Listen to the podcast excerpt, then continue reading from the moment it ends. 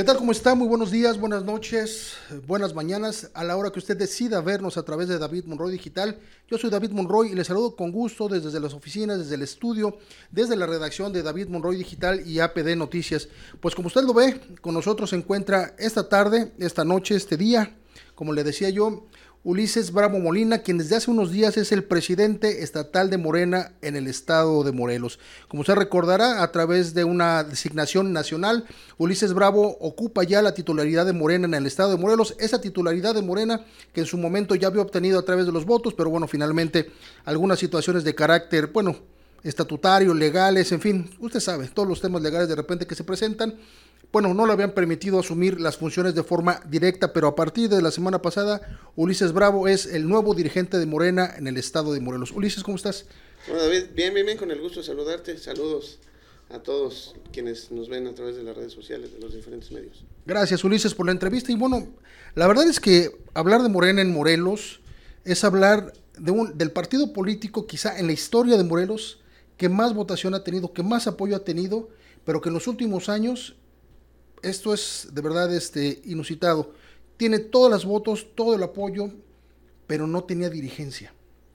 Parecía que iban y venían chivos sin mecates. Eh, así es, y mira, sirve el, espacio ahí para reconocer el trabajo que, que, ha hecho este tanto el presidente nacional Mario Delgado como todos los integrantes del Comité Ejecutivo Nacional que, que pudieron llevar a cabo con mucho éxito el proceso de la eh, renovación de las dirigencias estatales en todo el país, en donde a través de estas asambleas de distritales llevadas a cabo el año pasado, pues se logró además eh, ir conformando un padrón que, también era un tema ahí que, Morena carecía. Sí, ¿quiénes son? ¿Dónde están? ¿no? impugnado, este, alguno eh, no reconocido por el Instituto Nacional Electoral.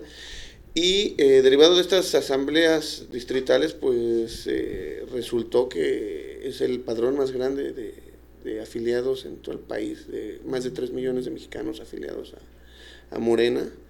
Eh, entonces sí, venga aquí el reconocimiento para toda la dirigencia nacional y ahora sí podemos decir que hay dirigencias estatales en cada una de las entidades federativas. Estamos a un año de las elecciones, pero menos de las nominaciones y todo ese proceso interno. Asignaturas pendientes, Ulises, ¿Qué le urge a Morena en este momento?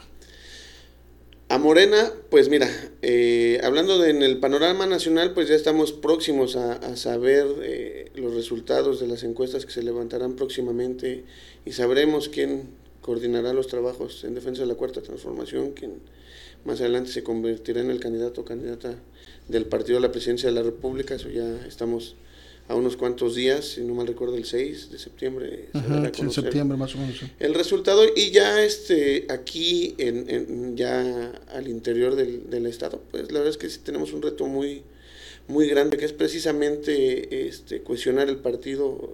Yo repito, desde que eh, estoy trabajando a favor de la cuarta transformación, siempre buscar la unidad entre todos los actores políticos. Entendemos siempre que en los movimientos y en los partidos de izquierda siempre hay este, de repente algún... Eh, sí, con que es la naturaleza de la izquierda, ¿no? que cada quien tenga sus ideas y... Por supuesto, y es, es, es válido, es bienvenido y... Pero al final todos se ponían de acuerdo. Así es, y eso es el, el, reto al que nos enfrentamos ahora aquí hablando de, de lo estatal, ¿no? En, y ese tema... buscar a todos, en hacerles entender que, que formamos todos parte de un proyecto nacional, de un proyecto de nación, y, y sí pedirle a todos los actores pues que de repente este, no antepongamos los intereses personales, que hay un, un, un bien mayor que es el proyecto Nación. Los antecedentes personales o los intereses personales y los intereses políticos. Y tengo que remitirme al Congreso del Estado, Ulises.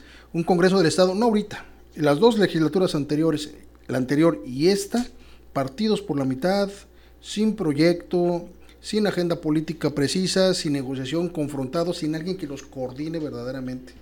Afortunadamente, y eso hay que decirlo, para quien no te conoce abiertamente, eres un hombre de experiencia en la política, sabes que en el Congreso es una eh, caja de resonancia, pero se necesita también coordinación política con la dirigencia y con la agenda del partido. ¿Qué va a pasar o cómo vas a pues no enfrentar, pero cómo va a salir a, gestionar este tema de lo que está pasando en el Congreso con dos facciones al interior del Congreso de Morena, en circunstancias políticas como las que estamos viviendo en este momento en el Estado de Morelos, donde el gobierno, bueno, pues requiere del apoyo de sus diputados y nada más tiene la mitad. ¿Cómo se va a gestionar esto, Ulises? Así es, pues mira, como bien lo dices, eh, este tipo de, causas que tomó el cuando menos el grupo parlamentario de Morena, hablando de la legislatura pasada y, esta actual, eh, yo creo que fue precisamente por falta de una figura que, encabezara la dirigencia ¿no? estatal, que representara eh, los principios del partido aquí en, el Estado y que hubiera una comunicación directa también con el Comité Ejecutivo Nacional. Yo eh, creo que a partir ya de la designación legal como delegado en funciones de presidente, pues me podrá dar también la legitimidad de ahora sí buscar, y de hecho ya lo, lo empecé a hacer, eh, buscar a todos los diputados de Morena, eh, háblese de los del famoso G, G, 5 y de eh, los otros compañeros, y solo a través del diálogo creo yo que, que, que se pueden llegar a acuerdos, eh, yo creo que es tiempo de ya olvidar eh, un poco el pasado, si hubo agravios entre los integrantes o los miembros del grupo parlamentario, que es momento de olvidar un poco el pasado y ver hacia, hacia el presente y hacia el futuro, porque como bien dices, pues, estamos también ya a unos días de comenzar el proceso electoral eh, del 2024 y tenemos que entender que Morena es el partido más fuerte en el país y en el Estado, pero este tipo de divisiones no nos ayuda en nada. Es increíble, de verdad, eh, son cosas que yo nunca había visto en la política. El grupo parlamentario mayoritario del Congreso del Estado que, que pudieron haber hecho todo.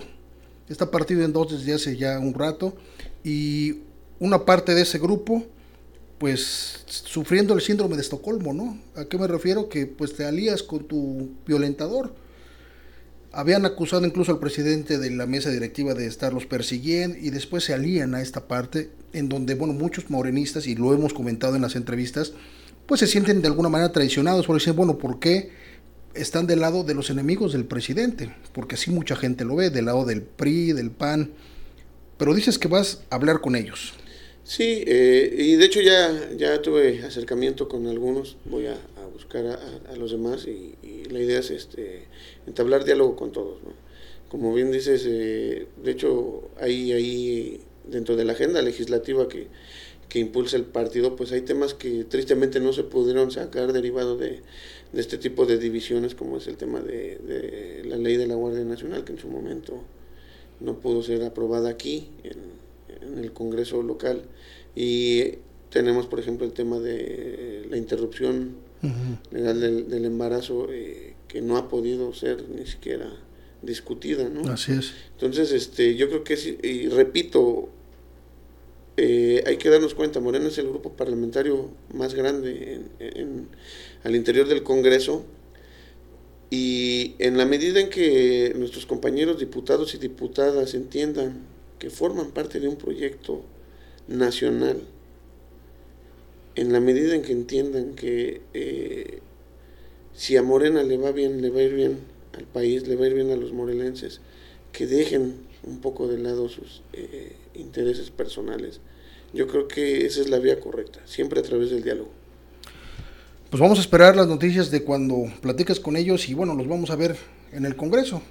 El actor de ellos va a definir qué es lo que va si se hablaron y se hablaron con ellos y aparte si aceptaron pues los términos de la política, ¿no? Que como bien dices tú es lo que se tiene que ponderar, el diálogo y bueno, hay que seguir adelante. Ese es el tema. Ulises, hay un tema que es obligado platicarlo con el dirigente del partido mayoritario en el estado de Morelos. El tema del fiscal. El tema del fiscal que hoy por hoy simbró eh, eh, a muchos sectores políticos en el estado de Morelos no sabemos que venga, porque son temas de carácter, de carácter penal, pero en tu conferencia de prensa de lunes hablabas de que es importante que se investiguen otros casos de feminicidios y otros casos de tipo penal que pudieron haberse torcido desde el área de servicios periciales que parece ser el talón de Aquiles de esa fiscalía en este momento.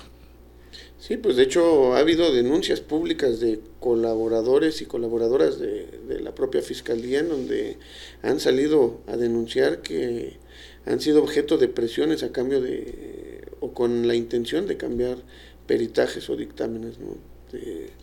tristemente a veces hay voces que no, que no son escuchadas o que, o que no son tomadas en cuenta, pero sí es importante porque al parecer yo decía, quisiera que no fuera verdad, pero al parecer se trata ya de una, una práctica reiterada en la Fiscalía General del Estado. Este, entonces sí, hay, hay muchos, cuando menos eh, indicios o, denuncias que han hecho de, de, casos similares al de la joven Ariadna, en este caso pues fue una autoridad diferente la que pudo evidenciar este tipo de prácticas, ¿no? Entonces, ojalá se llegue al esclarecimiento primero del tema de, de la joven Ariadna y, e investigar todos aquellos asuntos en donde haya dudas, pero eh, no nada más hablando de este tipo de violencia contra las mujeres. Tenemos el caso muy sonado que fue una nota nacional donde lamentablemente ejecutaron a dos personas en el pleno zócalo de Cuernavaca y resulta que el arma con los con la que los ejecutaron pues era un arma que debería estar a resguardo. A resguardo de la fiscalía porque había sido utilizada o estaba siendo investigada por otro delito. Entonces, ¿qué hacía una, fue, una un arma afuera del cuarto de evidencias de la fiscalía?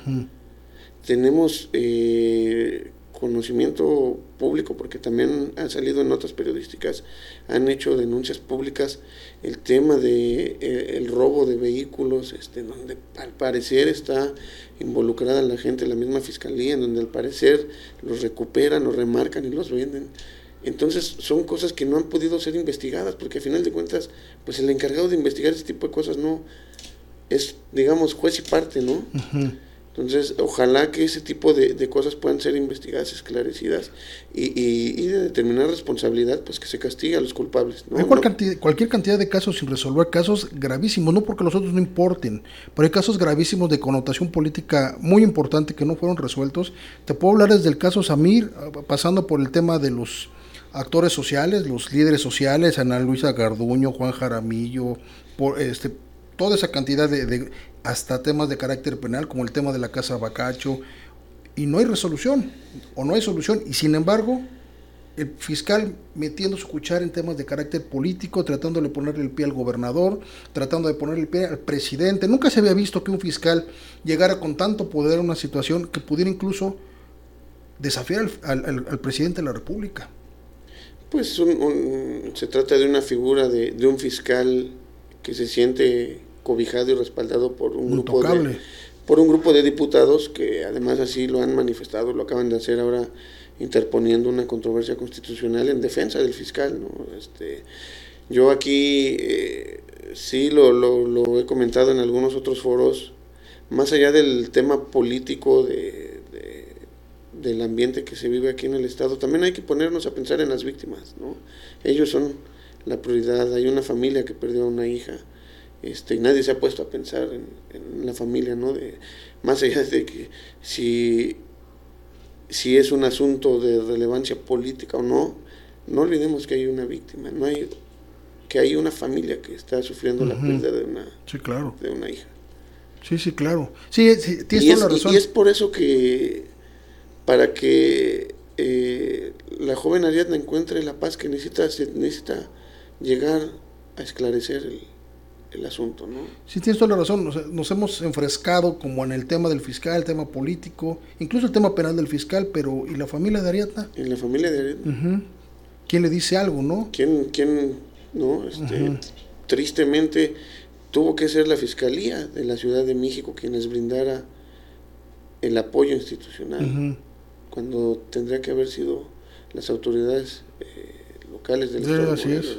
Y así como ese hay otros casos. Muchos casos, este, los jóvenes que torturaron este, por haber rebasado el convoy del fiscal, que también fue un caso muy sonado. Este, Yo digo que es el principio del fin del fiscal, ¿eh?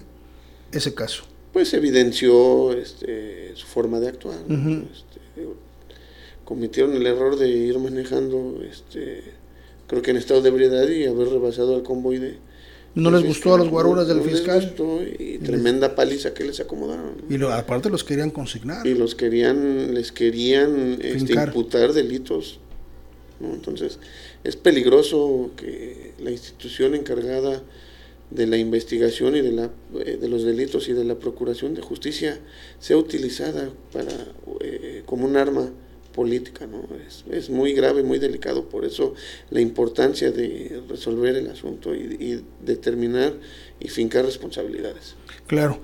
Y bueno, ya pasando a otra cosa, eh, estimado Ulises, ya hablamos de que vas a platicar con los diputados de Morena, pero ¿qué con más los va a pasar? presidentes municipales. ¿Cuál es la agenda que tienes para Morena? Precisamente eso. Este, bueno, nosotros hemos seguido con el trabajo territorial, con la ya de algún tiempo con la conformación de comités en defensa de la cuarta transformación, pero eh, ahora eh, me parece oportuno eh, ir platicando con todos los actores eh, políticos del partido, presidentes municipales, diputados locales, federales, senadores porque, y justo viene a colación, no hace mucho, apenas el día de ayer, el Comité Ejecutivo Nacional emitió un comunicado respaldado, firmado por todos los presidentes de los consejos estatales y todos los presidentes y presidentas de los comités ejecutivos locales, en donde se está pidiendo a, a, digamos, a, los, a las corcholatas estatales, por así decirlo, por así llamar,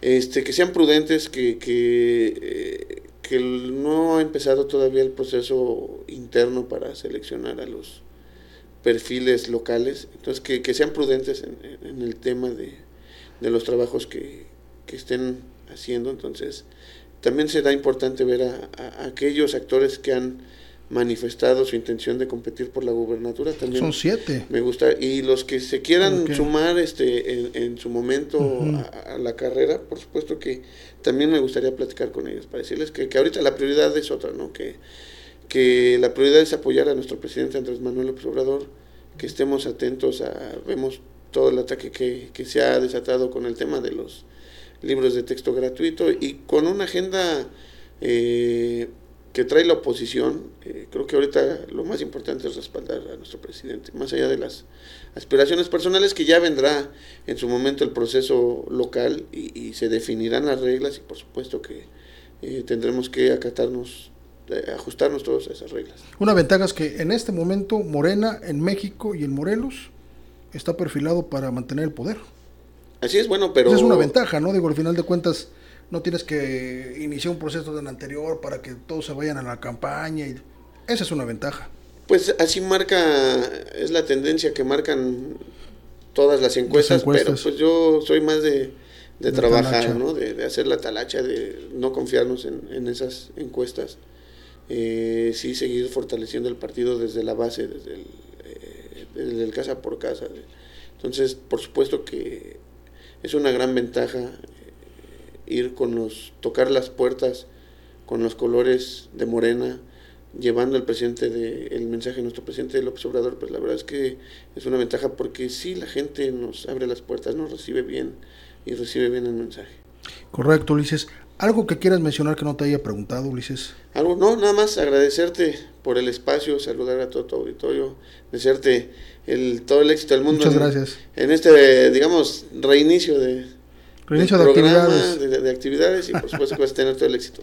Muchísimas gracias, Ulises. Esta es tu casa. Gracias. Muchísimas gracias. Bueno, pues ya usted escuchó Ulises Bravo Molina, dirigente estatal de Morena en el estado de Morelos. Vamos a seguir platicando con él. Hay muchas cosas que hacer. Honestamente, eh, Morena tiene mucho camino que recorrer de aquí a las elecciones. Va a haber muchos temas y por supuesto el ambiente político que está prevaleciendo nos va a obligar a hablarle a los líderes políticos de este estado y uno de ellos es Ulises Bravo. Yo lo dejo, muchísimas gracias. Yo soy David Monroy. Recuerde que puede seguirnos a través de nuestras redes sociales, David Monroy MX en Twitter, David Monroy Digital en Facebook y David Monroy Digital en YouTube. Muchísimas gracias. Hasta la próxima.